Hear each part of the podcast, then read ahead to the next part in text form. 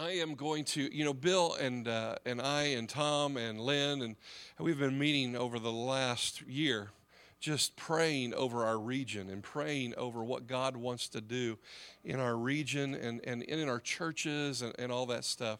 And uh, my my heart for Bill continues to just enlarge. I love this man. I love his uh, the the gift of God that he is.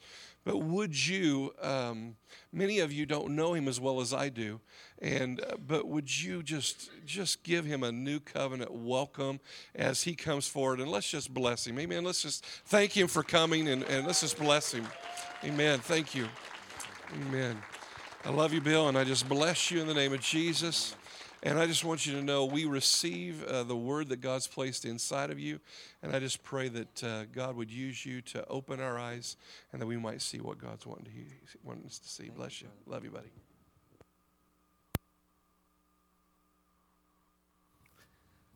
Hello. Does this move, brother? Yes, Yeah. You guys are so far away, man. How are you today? I'm excited to be here. And uh, I just believe that today's message is going to be something that is really important for our region. But before I get to there, I want to introduce my ministry partner. This is Denny Oaks, and uh, his wife Lisa came with him today. And uh, he travels travels with me wherever I go in the states, and uh, and the Lord's starting to speak to him about the international stuff. So that'll be good. That'll be good. Praise the Lord. Before we get started, uh, just a couple things. Um, just as we were praying and seeking the Lord at the beginning, I just, uh, and hopefully this got taken care of over with the ministry team. But uh, I just sensed that there was somebody with some pain in the outside of their right knee. Um, some cartilage missing, maybe. Is anybody here just having some pain in your right knee? Anybody? Okay, good. I mean, it's not good. It's good that it's going to go. Anybody else? Anybody else? Okay, good. If you two would just stand up. Anybody else you want to get in on this? Um, all right, let's just put our hands towards these people. Yeah, a word of knowledge on shoulder. We'll get to that in a minute because I have a specific place. All right. So, Lord Jesus, we just want to say thank you, God, that you care and you know in uh, the Sermon on the Mount, you say, before we ever ask, you already know and you care.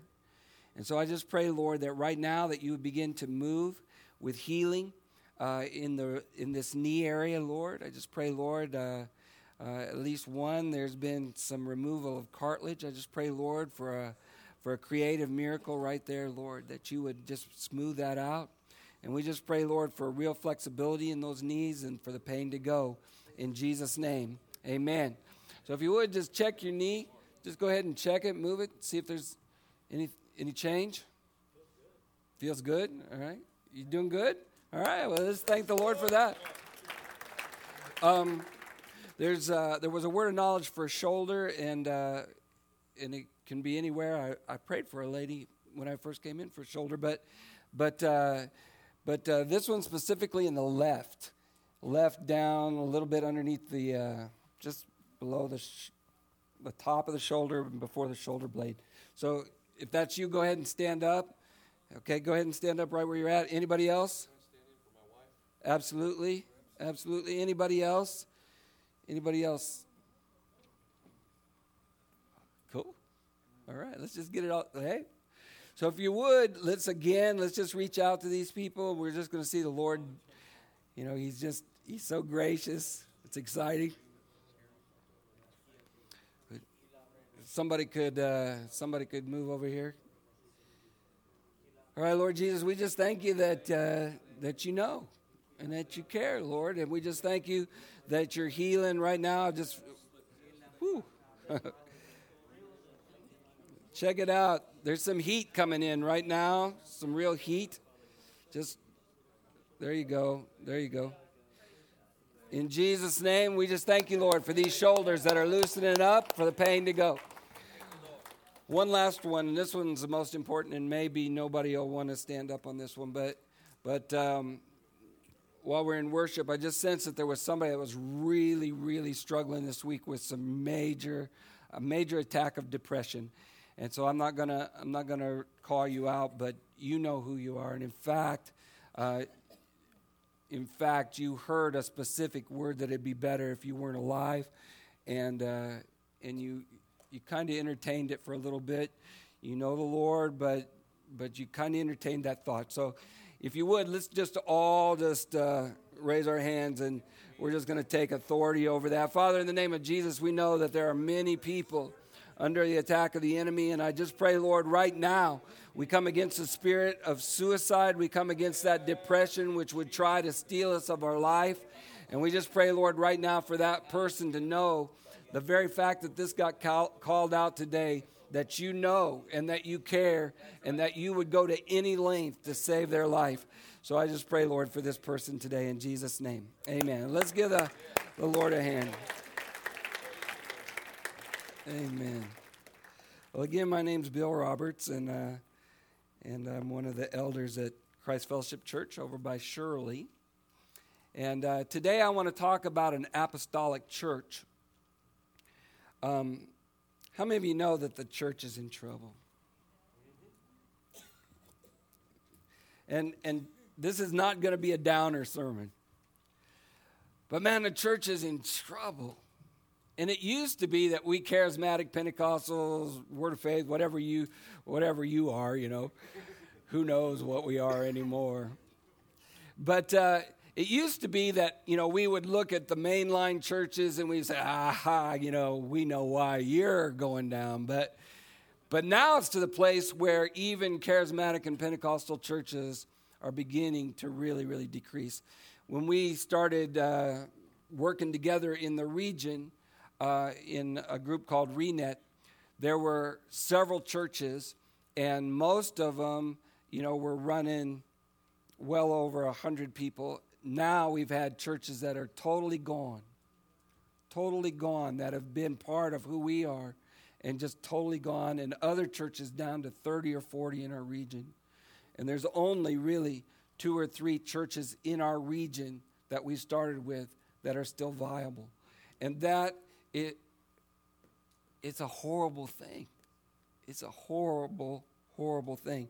You know, church attendance in uh, in the West and especially in America is decreasing at an alarming rate. Did you know that? Yeah.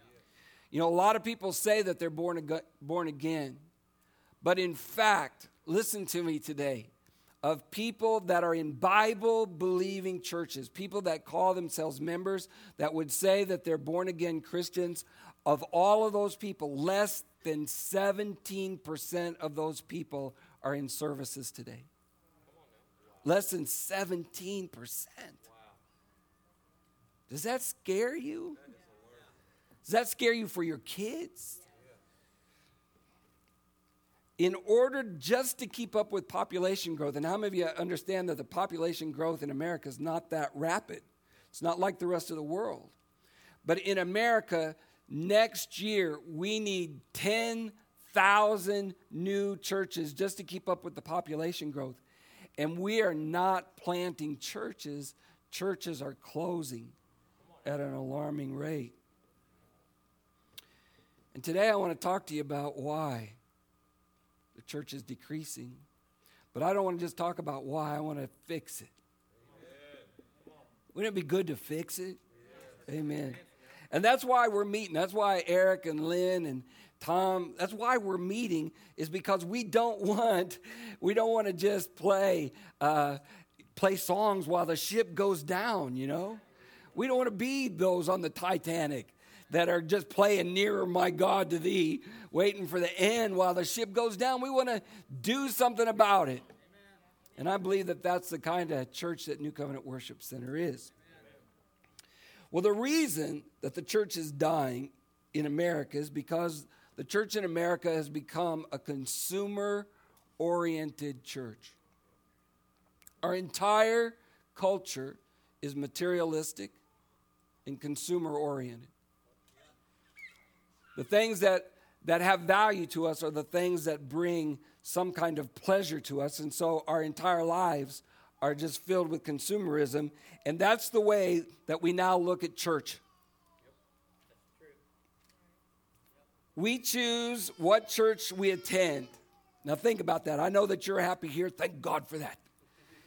But if you were in that process of finding this church and, and you went through that, I'm sure that you started thinking about your, the church you wanted to go to according to your need.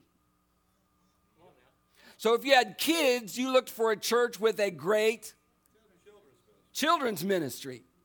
Amen? Doesn't that sound right? Man, I got kids. I want to I want to go to church with a great church program. And if you really are into music, and eh, so you're looking for a church with a great worship program. Thank God you came here, right? And if you're a real word person and you love the word, you're looking for great teaching. You want to go to a church with great teaching. And if you just want to disappear for a while, just sit in a, sit in a pew, come and go, nobody know you, then you're looking for a church with big, big size, right? And so people all over America are looking for churches that meet their felt need. And the crazy thing about it is that churches have bought into it. So we're not going to pray in tongues anymore because it might offend somebody. And we know that they're consumers. And if they don't like us, they won't come back. We're really not interested in impacting our communities with the gospel of Jesus, but in meeting our own felt needs. And if that church doesn't meet my need, there's a bunch of other ones, and I'm going to go shopping till I find one. That's the church in America today, it's the church in the West. But yet, I don't know a single serious Christian who's not thrilled by reading the account of the church in the book of Acts. Amen? How many of you love the book of Acts?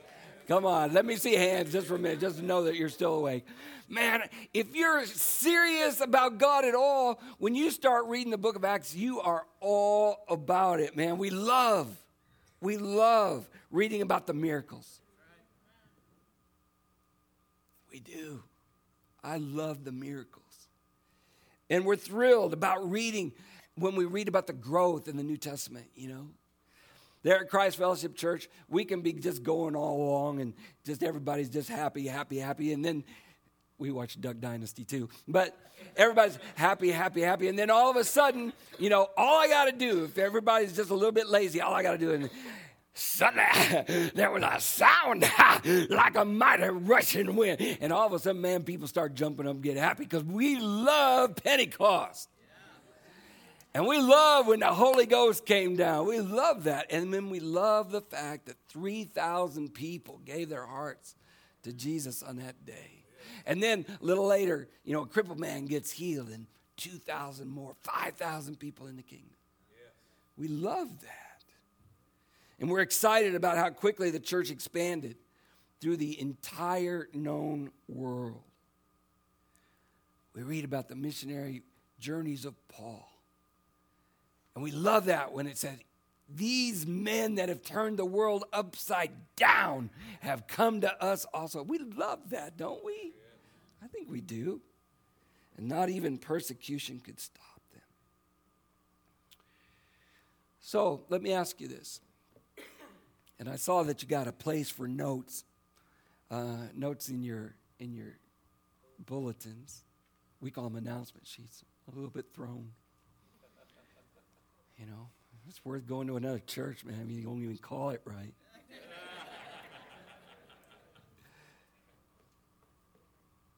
but if you want to take notes, I think it'd be important because I know, I know where you're going. I know where you're going to end up. And the reason that I know that is because I know that this is a church that hears the voice of God. Amen. And God is moving all over the world, but especially in this region. I know where you're going. And this morning, you're going to get an insight into where your church is going. Not because I'm preaching it to you, but because this is the way that the Lord says that we must all go. Are you ready for that? So, what's the difference between the, the church of today and the church in the book of Acts? Write this down. The church of the New Testament was an apostolic church. Now, I'm not talking, some of you probably have been around long enough that you think when somebody says it's an apostolic church, you think it's a oneness church. Okay? You know what oneness is? That's when they when they they're modalists. They believe that sometimes God was the Father, sometimes He was the Son, sometimes He's the Holy Spirit. There's only one God. We're Trinitarian. We believe Father, Son, and Holy Spirit, okay? So don't get nervous. But when I start talking about an apostolic church, I'm not talking about that. I'm talking about the New Testament church based on the foundation of the apostles. And that's the biggest problem. You're going to see that in just a minute. Let's turn in our Bibles. And if you've been around long enough, you can your Bible just flop open to this. Ephesians chapter 4. Okay? Ephesians chapter 4. You doing okay? Doing great. All right. Ephesians 4. We're going to start with verse 11. Really, really familiar.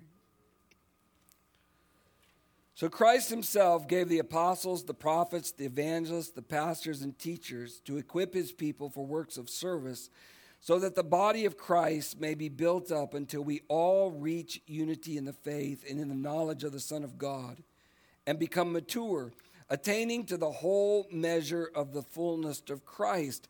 Then we will no longer be infants tossed back and forth by the waves and blown here and there by every wind of teaching and by the cunning and craftiness of people in their deceitful scheming.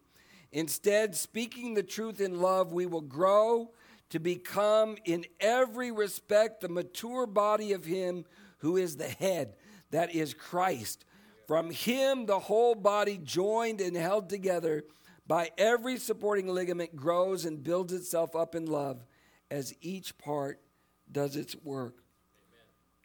So we've been talking about this for a long, long time. Actually, you know, the, the revelation of the apostle and the prophet came back to the church maybe 20, 25 years ago, actually.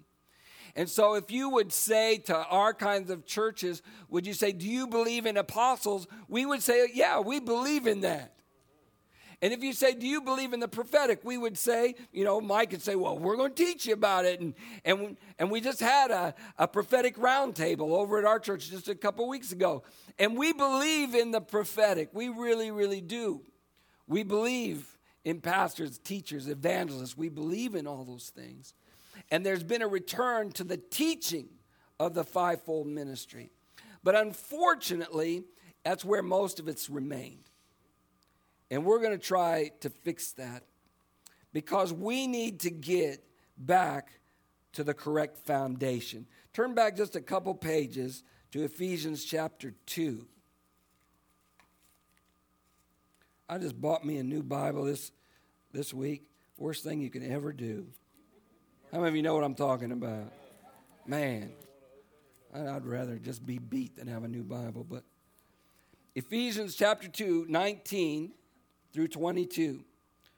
Consequently, you're no longer foreigners and strangers, but fellow citizens with God's people and also members of his household. Now, listen to this built on the foundation of the apostles and prophets, with Christ Jesus himself as the chief cornerstone. In him, the whole building is joined together and rises to become a holy temple in the Lord. And in him, you too are being built together to become a dwelling in which God lives by his Spirit. Now, we've been trying for all of these years. I remember when you were down the street in that little bitty building up by uh, past McDonald's. I remember that. And God's been building you up into a mighty church. Thank God for that. Man, I was so glad to hear you paid off your building. Thank you, Jesus, for that. And and you're being built into this beautiful dwelling place of the Spirit of God. But the problem is not your building. Over by Shirley, we got the, this thing called the Octagon House. How many of you have ever been to Shirley? And, and there's now a community center called the Octagon House. This thing was built way back in the 1800s, and it was way out in the country, and it had just begun to deteriorate. And a man in Shirley decided that that, that building was such an architectural beauty that he, we needed to save that, but it wasn't going to be saved out in the country. And so what they did is they went in and they jacked up the octagon house and they brought in trucks and they moved that beautiful building into Shirley and set it on a new foundation. Your church is beautiful. Your people are beautiful. You love God. You love the Holy Spirit. You've got a burden for souls. You are a beautiful building in God. The problem is, like most churches in America, we're built on the wrong foundation. The modern church, listen, is based on the foundation of the pastor.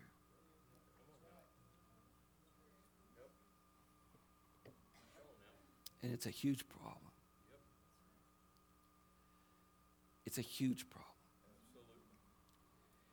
Now, before we get any further, how many of you re- remember we read Ephesians 4 11 through 16, and it said there are fivefold ministry there's the apostle, the prophet, the evangelist, the pastor, and the teacher.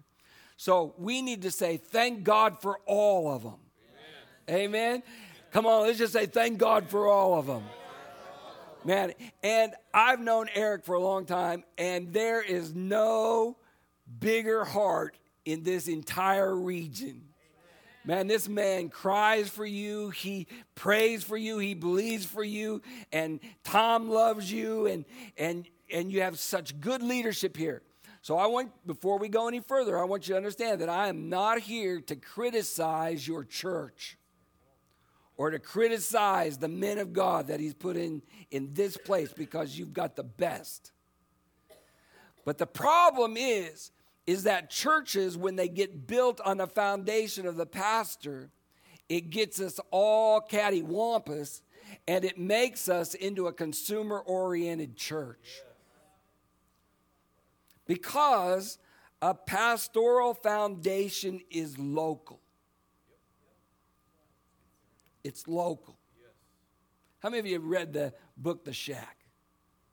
Did you read The Shack? Now, don't judge me, but I like the book. Okay? Don't judge me. But the thing is, is that there are some parts of that book that were really, really good. But the problem is, is that most of us, because we've got this pastoral foundation, we get that view of God as a as a big loving woman with good cook. You know? And and that's the way that we get to thinking about God and we get to thinking about our churches are just there to pinch our cheeks and say, baby, God loves you so much and everything's to be fine, baby. And that's how we live. And if somebody stubs their toe, the whole church goes because we don't want anybody to be lost from our church. We don't want anybody to go to another church. We don't want them to go anywhere else because it's all about maintaining locally. The pastoral foundation is all about maintaining what you've got. If you take a look at the book of Acts,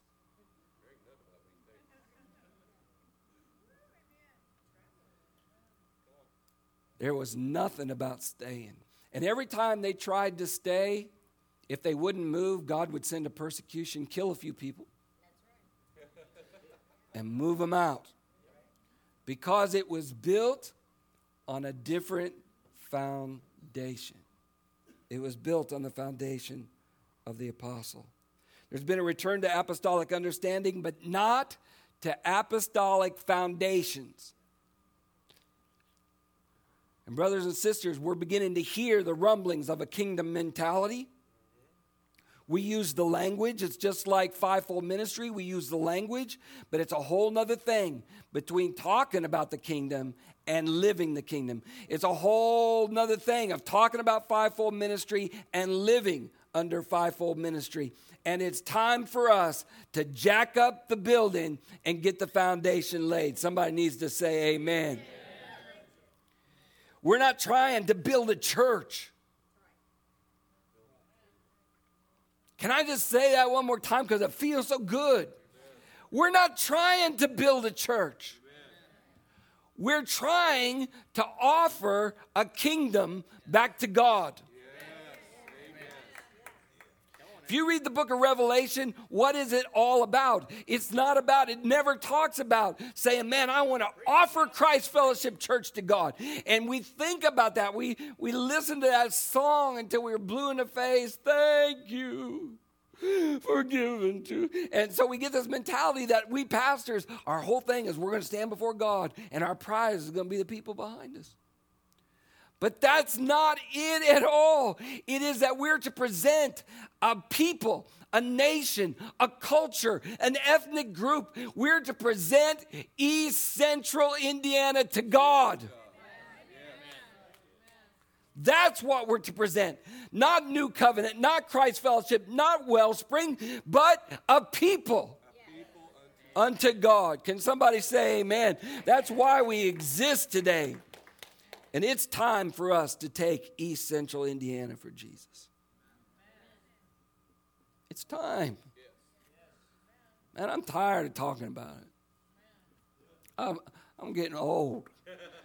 I came to Shirley area when I was 22 years old. I'm not that anymore. And it's time for us to do what we've dreamed of doing. Can somebody just say amen? All right. How are we going to do it? I'm tired of whining.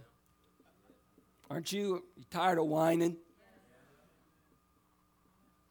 Tired of wishing what your church could be? Man, let's just do it. All right, we're going to fix it. We're going to become an apostolic church. So, we're going to take a look at three apostolic churches in the book of Acts. And we're going to take a look at what was significant about those churches. And I promise you, I am not a long preacher. I'm not. But we're going to see some things that I believe are going to get you excited about what New Covenant can be. Amen? So, first of all, let's take a look at the church of Antioch. So, turn to Acts chapter 13.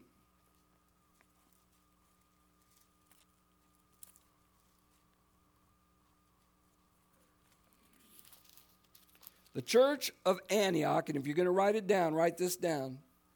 Church of Antioch was ascending church. Ascending church. Acts 13, 1, 2, and 3. Now, in the church at Antioch, there were prophets and teachers Barnabas, Simeon, uh, called Niger, Lucius of Cyrene, Manaen, who had been brought up with Herod the Tetrarch, and Saul. And while they were worshiping the Lord and fasting, the Holy Spirit said, Set apart for me Barnabas and Saul for the work to which I've called them. So after they had fasted and prayed, they placed their hands on them and sent them off. Now, if you don't know much about the church of Antioch, the church of Antioch had exploded. It was just it was just going great guns. I mean, it was unbelievable. Some people say that by this time the church of Antioch was running about 100,000 people. They were taking care of 10,000 widows every day. Now, it was a church. Now, the church was a cutting edge church.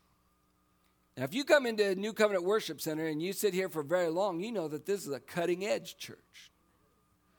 You know, it, it's not content with just going through the motions. This is a cutting edge church, and so was Antioch. It was the first place in, in the entire world where Gentiles and Jews went to church together. That was nuts. Never been done before.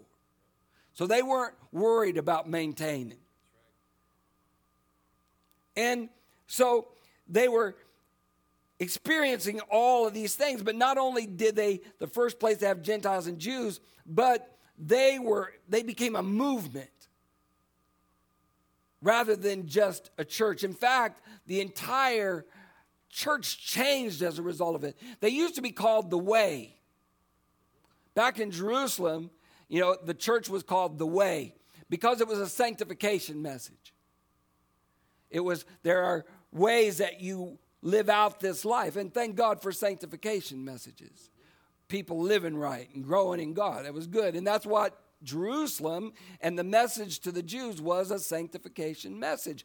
But now the message was changing. And so what they were called in Antioch was the little Jesus movement. Some of us remember the Jesus movement. You say, well, what are you talking about, preacher? Well, they were the first place that they called them Christians. And if you do any search and any study about the word Christian, it means little Jesus, little Christ. And so what happened was that the message in Antioch became not a sanctification message, but a Christ in you message. And so the, it was a movement. I mean, things were happening, things were really, really going. And so the church in Antioch had become the largest church in the world. Look out, Joel Osteen. It was happening, and things were going great. Now, what would happen in America if you've got a movement, you've got the largest church in the world, and things are happening? What would happen in America? What we would do is we would buy the biggest we would just buy the field house. We just say, look out, Trojans. We're just going to come and we're going to meet in the field house every Sunday because we can. We're a big church. We got money. We can do what we want. And, and then we'd start sending out people to start going other places so they'd be a part of our movement. And we'd call it the, the New Covenant movement. And we try to get churches to attach themselves to the New Covenant movement. That's what we would do because we're consumers and it's all about us. But that's not what Antioch did because they were built on a apostolic foundation. The commission that Jesus gave was not to stay. The commission was to go to go into all the world. And so when the Holy Spirit spoke, they listened. And they set aside their very best teachers to go. Say what? Say what? Now, how many of you kind of can see what we're talking about? I've been at my church for 29 years. I started that baby. And you know what I have to be called in my church? I'm Pastor Bill Roberts. I have no more pastoral gift in me than a man in the moon. People come to me and say, Oh, Pastor, I'm having such a rough time. I say, well, Get over it. What's the matter with you? For years, they, they, they made these things, put it in my office. It said, you know, whenever you come in to my office for counseling, it would say, number one, just stop it. number two, refer to number one. I'm not a pastor, but what, but the only gifting that is honored in America is the gift of the pastor. And so what happens is I have to be Pastor Bill Roberts. I'm not a pastor, but it's the only way I can get paid.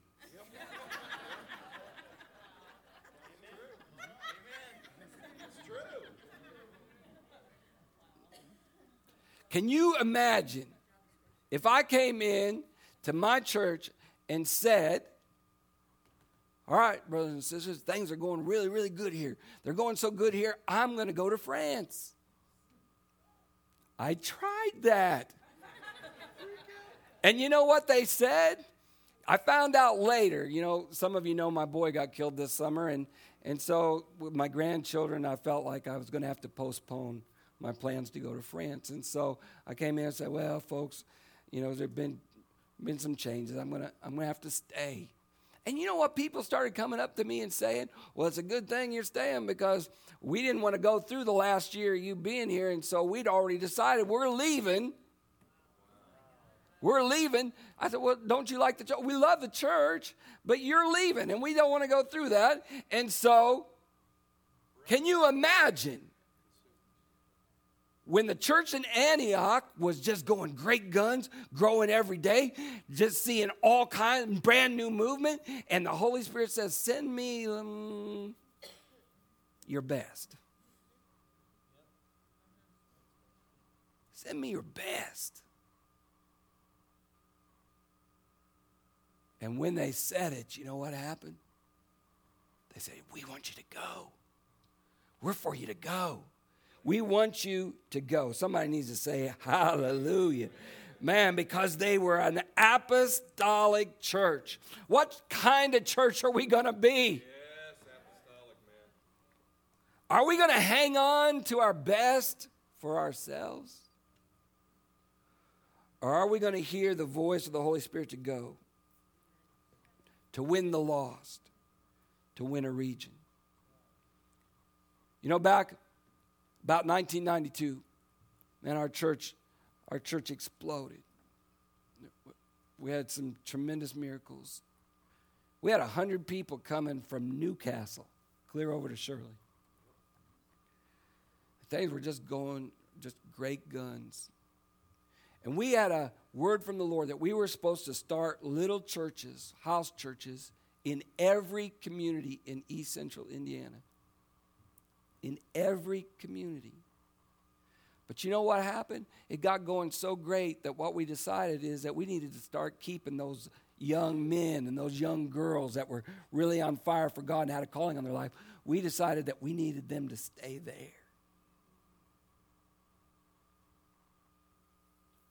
And you know what? Most of those young people are not walking in their calling.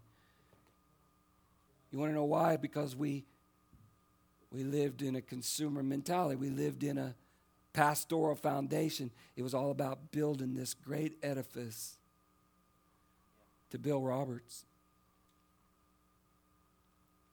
rather than a church with an apostolic foundation building something to give to God. You hear what I'm saying today? What are you going to do with your best? What are you going to do with your best? You going to keep them or are you going to release them? All right. Don't shout me down while I'm preaching good. All right. All right, let's go to the church in Ephesus. Turn over to Acts chapter 19. Are you okay? I promise you, another 10 minutes, I'll release you. No hurry, man. Acts 19 verses 8 through 10. Now, this is amazing. Amazing.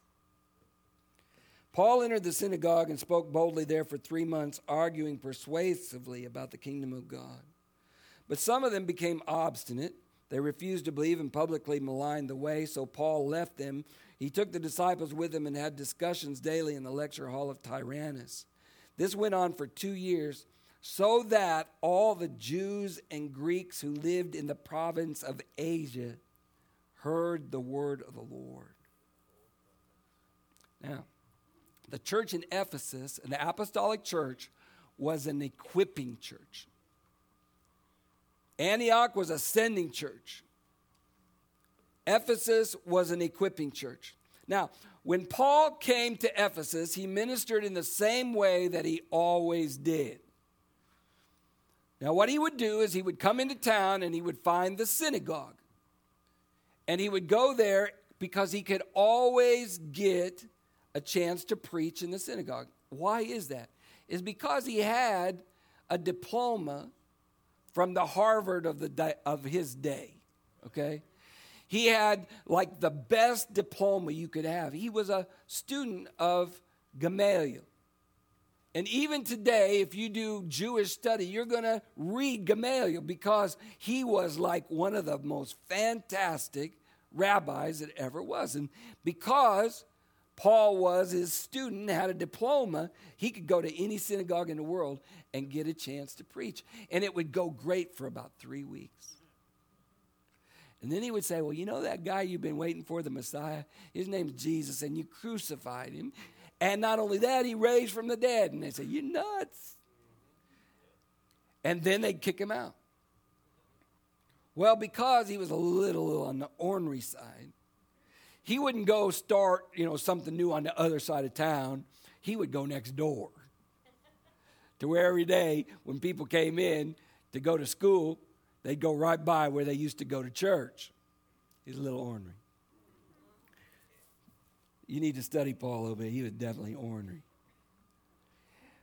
But, so he moved next door and set up a school of ministry where he taught for two years. Now, I want you to look at the result. In two years' time, Paul's students, it wasn't Paul, what was he doing every day? Teaching in his school. But in two years' time, Paul's student had taken the gospel to the entire region of Asia. Now, if you do any kind of study, you're going to find that that region of Asia is today's modern Turkey. In two years, the entire nation of Turkey, every person, every Jew, and every Gentile, every person had heard the gospel. Two years. Listen, I've been in Shirley for 29 years. And my town hasn't all heard about Jesus. Why? Because we're built on the foundation of the pastor. And the pastor says, all we want to do is we want to get people to come to our church. And we've got five other churches in Shirley, so you don't want to step on anybody's toes. And so you don't invite anybody to come to your church because you don't want anybody to invite your people to their church. And all we're doing is built on the wrong foundation. Can somebody say, ouch? We need to become an apostolic church that equips every single person in our church to not stay, but to go. The goal was not to build a church in Ephesus. That was not the goal. The goal was to present a region to God.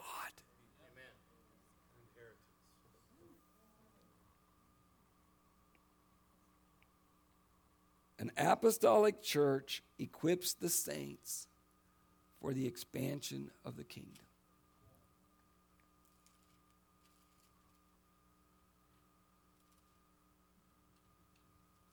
Now, this is a scary message. You say, no, it isn't. Yes, it is. Yes, it is. Thank God you paid off your building because what I'm talking about is so radical that what would happen if we would say, I know you love your church, I know you love New Covenant Worship Center, but there's a little church over in, I mean, there's a little town called Hagerstown just down the road here. We need some people that'll go. That's right. And there's, you know, there's a place down Connersville that's just so depressed that they don't have anything happening down there. We need some people to go to Connersville. And what if somebody came to you and said, man, we re- we really don't want you to come to church here anymore? Because we see the calling of God in your life and we want you to spend the next two years being equipped so that you can start a church over in Winchester. We believe in you, we believe in your gift, and we know that you love God and we can trust you and we want you to go, you and your family. That's pretty radical, isn't it? But what if we're only 50 people here? Thank God if we're going, if we're doing, if we're changing. The goal is not to build a church, but to present a region. All right, let's go to the last one. You're not going to like this one. We're going to look at the church in Philippi. So go over to Philippians chapter 4.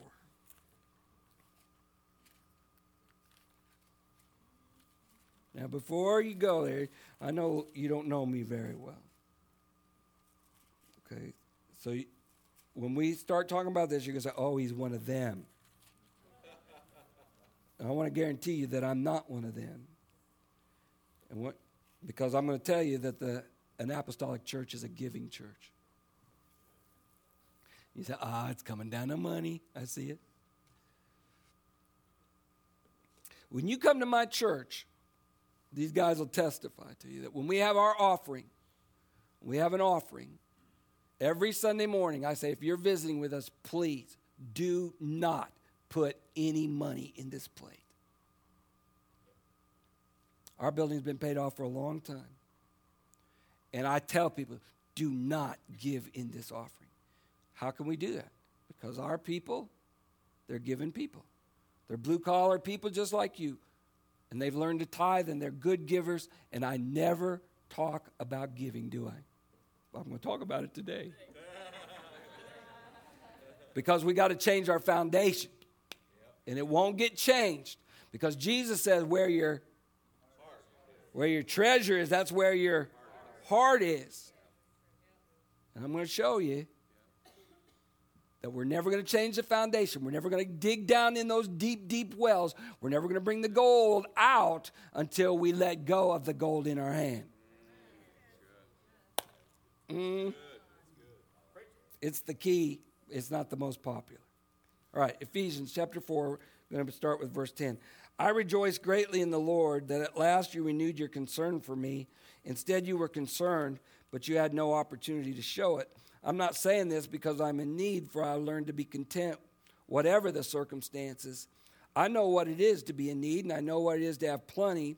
I have learned the secret of being content in any and every situation, whether well fed or hungry, whether living in plenty or in want. I can do all this through him who gives me strength. Yet it was good of you to share in my troubles. Moreover, as you Philippians know, in the early days of your acquaintance with the gospel, when I set out from Macedonia, not one church shared with me in the matter of giving and receiving except you only. For even when I was in Thessalonica, you sent me aid more than once when I was in need.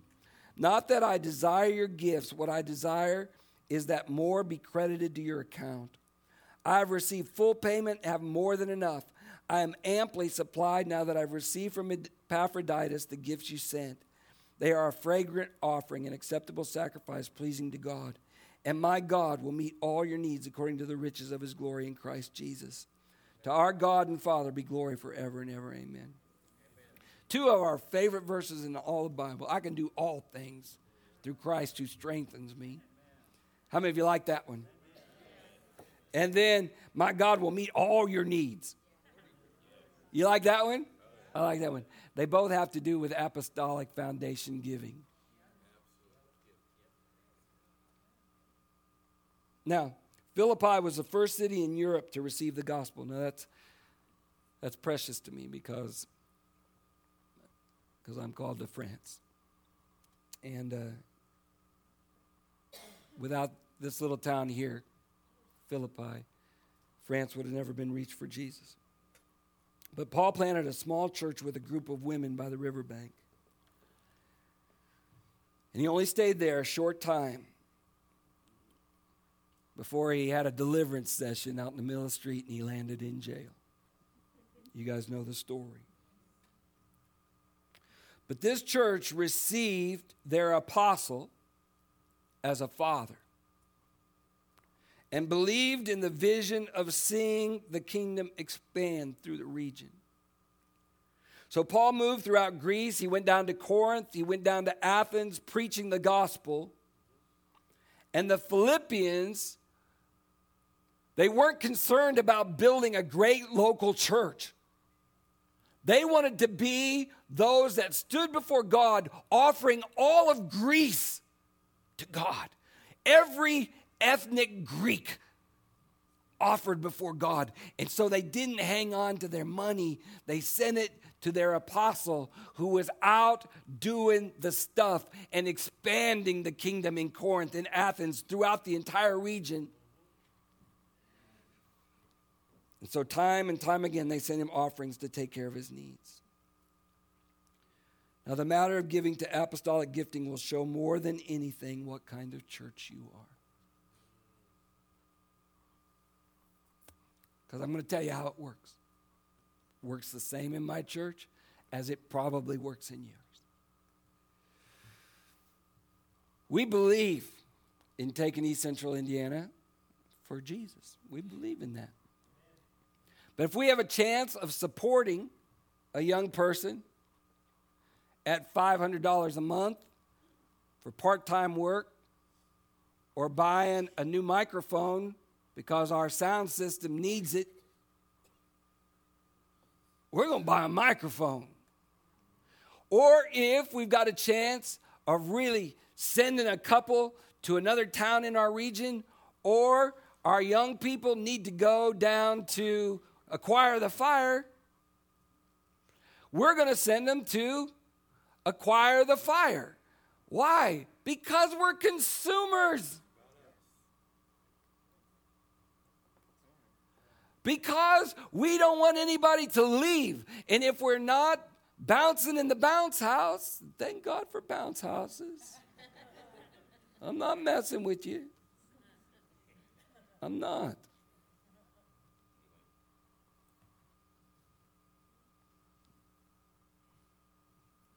This church has an apostle. It's not me, so you can relax.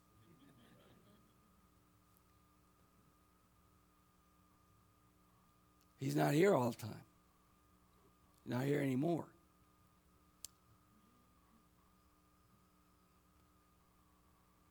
What are you doing? Just asking, what are you doing? Because the apostle of this church is tent making at the moment. And every time we want to meet, we have to figure out what his work schedule is so that we can talk about taking the region. Why? Because he doesn't have pastor in front of his name anymore. Yeah? This is rough. It's true. That's it's rough. But if we're going to redig the foundations, if we're going to go down into the deep, deep wells to pull out the gold, what we need to become is we need to jack this thing up. This beautiful house that you've got, we need to jack it up. We need to get it up high enough to where we can get it back on the right foundation. And the right foundation is an apostolic foundation that says it's not about building a church, it's about bringing a region to God. Is anybody hearing what I'm saying? And you know what? This is a church that believes in, in sowing and reaping. And once you begin to sow in good ground, it comes back to you. I'm not telling you that you're not going to have a great church. You're going to have a great church. You're always going to have a great church. But what we've got to get to the place is where we're sowing in the right place so that the harvest comes back right.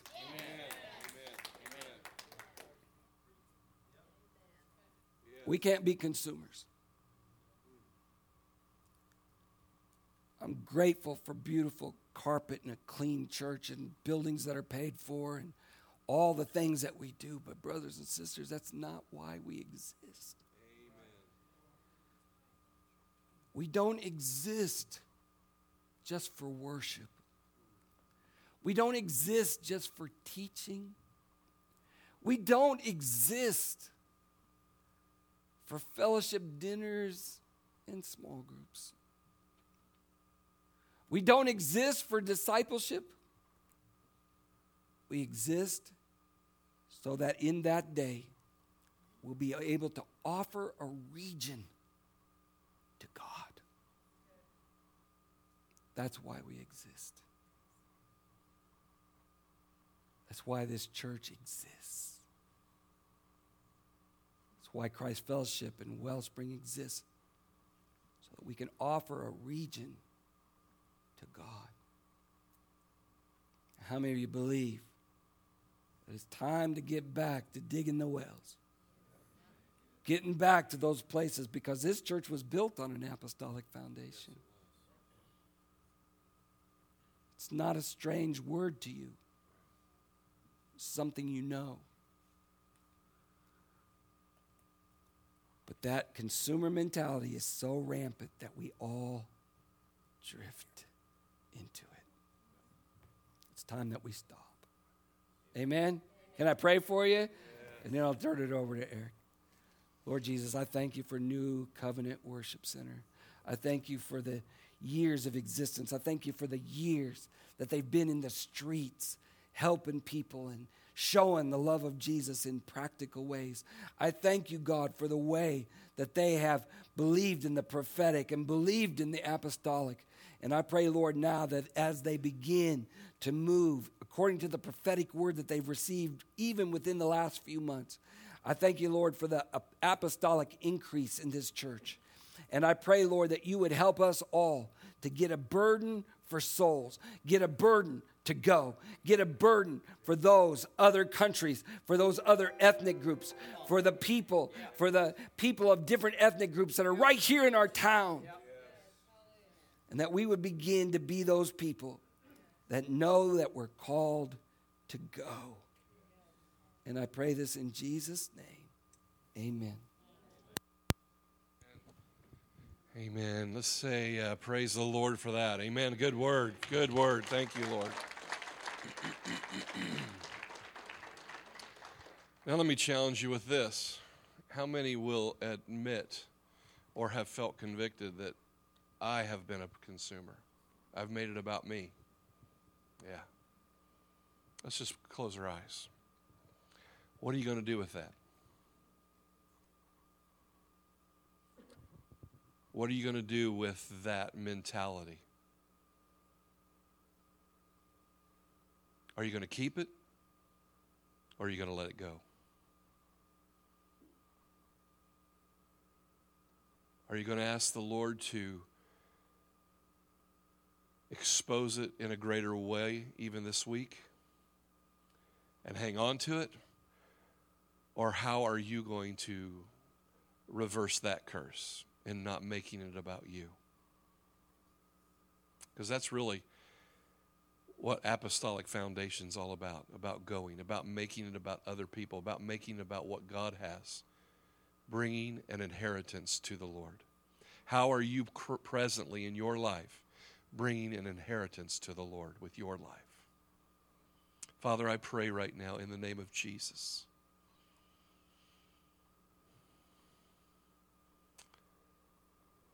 I pray, God, as you are shifting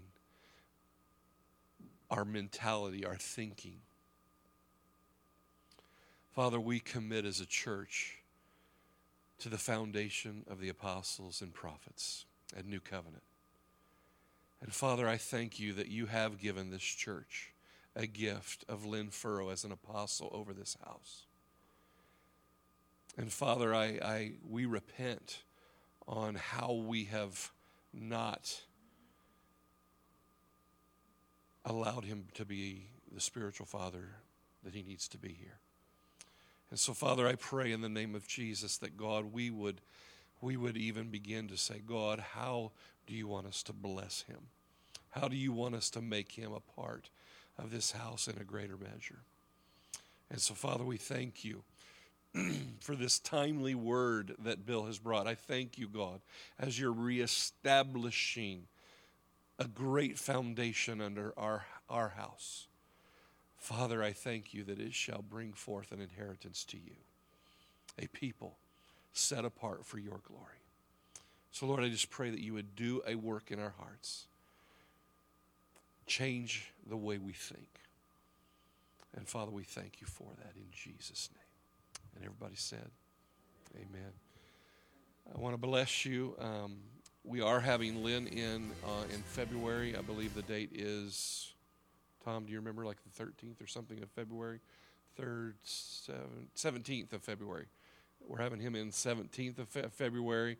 And uh, I would even be asking you uh, to pray on how the Lord would have you in February, maybe even sow a, a seed into uh, Lynn's life. You have a whole month to even say, okay, God, how am I to, because he is, he's working a part time job because, because of what Bill just shared today. It's crazy. That guy should be fully released to do apostolic work in this region. He should be meeting with other pastors and other churches in this region and fully released. Currently, we're giving a monthly, uh, a monthly as a church to him already, but uh, we as people need to begin to give. Can I have an amen on that? Amen. So may the Lord bless you and keep you, and may you have a blessed day today. But allow this, I'd encourage you to go back on the podcast. Allow this message. I'm telling you, this is not a one time message. Can I have an amen on this? This needs to marinate in us. Let everybody say marinate. We need to have it marinate in us because there's a changing, there's a shifting of our mentality that must take place in order for this to happen. Can you get that? And so we just let it get inside of you and bless uh, Bill and, and Denny and his wife uh, as you leave. Uh, we love you. And yes, Carmen, you had an announcement? Okay. Okay.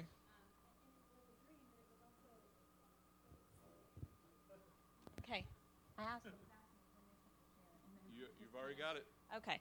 Um, as Bill's sharing, I'm just stirring and um, I think as a congregation, because I'm sitting there and, I, and like, how do we how do how do we do this? And it all really boils down to contentment. And as I was dreaming, I don't remember the dream, but Scott told me two days ago. He said you were talking in your dream with authority, and as you said, you said it's about contentment, and everybody needs to know it. One, two, three. And I didn't say anything else, but as you're talking about go, I mean, what do you say after one, two, three? So I'm like, okay, I'm going to share this, Lord. So it's it's just a vision of start praying in your heart because what I've been praying in my heart is simplicity. Lord, teach me simplicity in my home in saving money and and discontentment actually has come into my heart in the last 2 months strong just just desire for things and and cars and stuff and houses and a bigger this and a bigger that and God does that when he's getting something out of you and so I'm just encouraging all of you to start pray, praying about contentment the way Paul received contentment and, and the way he understood it. Because we love that nice verse that says, um, you know, God will strengthen me in everything. Read all the verses before it, and it's about contentment. Mm-hmm. And so he's going to give you the strength for contentment so we don't cons- we aren't consumed by this consumerism because that's their job mm-hmm. is to make us cont- discontent. So, Amen. I, I, very good. Thank you, Carmen. And, and, and along with that, when we have consumerism, in because here's what's going to happen it's not that I'm going to go away. It's it's it, and, and, and people when it's consumer. Oh, what's this mean that Pastor Eric's going to leave? That's not what this is. Uh, consumerism will make you fear what you're going to lose. It's not that I'm going to go away. It's going that we're going to build on a foundation of apostle, prophet, evangelist, pastor, teacher more completely, so that the body of Christ might be complete, mature, lacking nothing. Amen. And so you got to realize consumerism makes you fear loss because it's about you.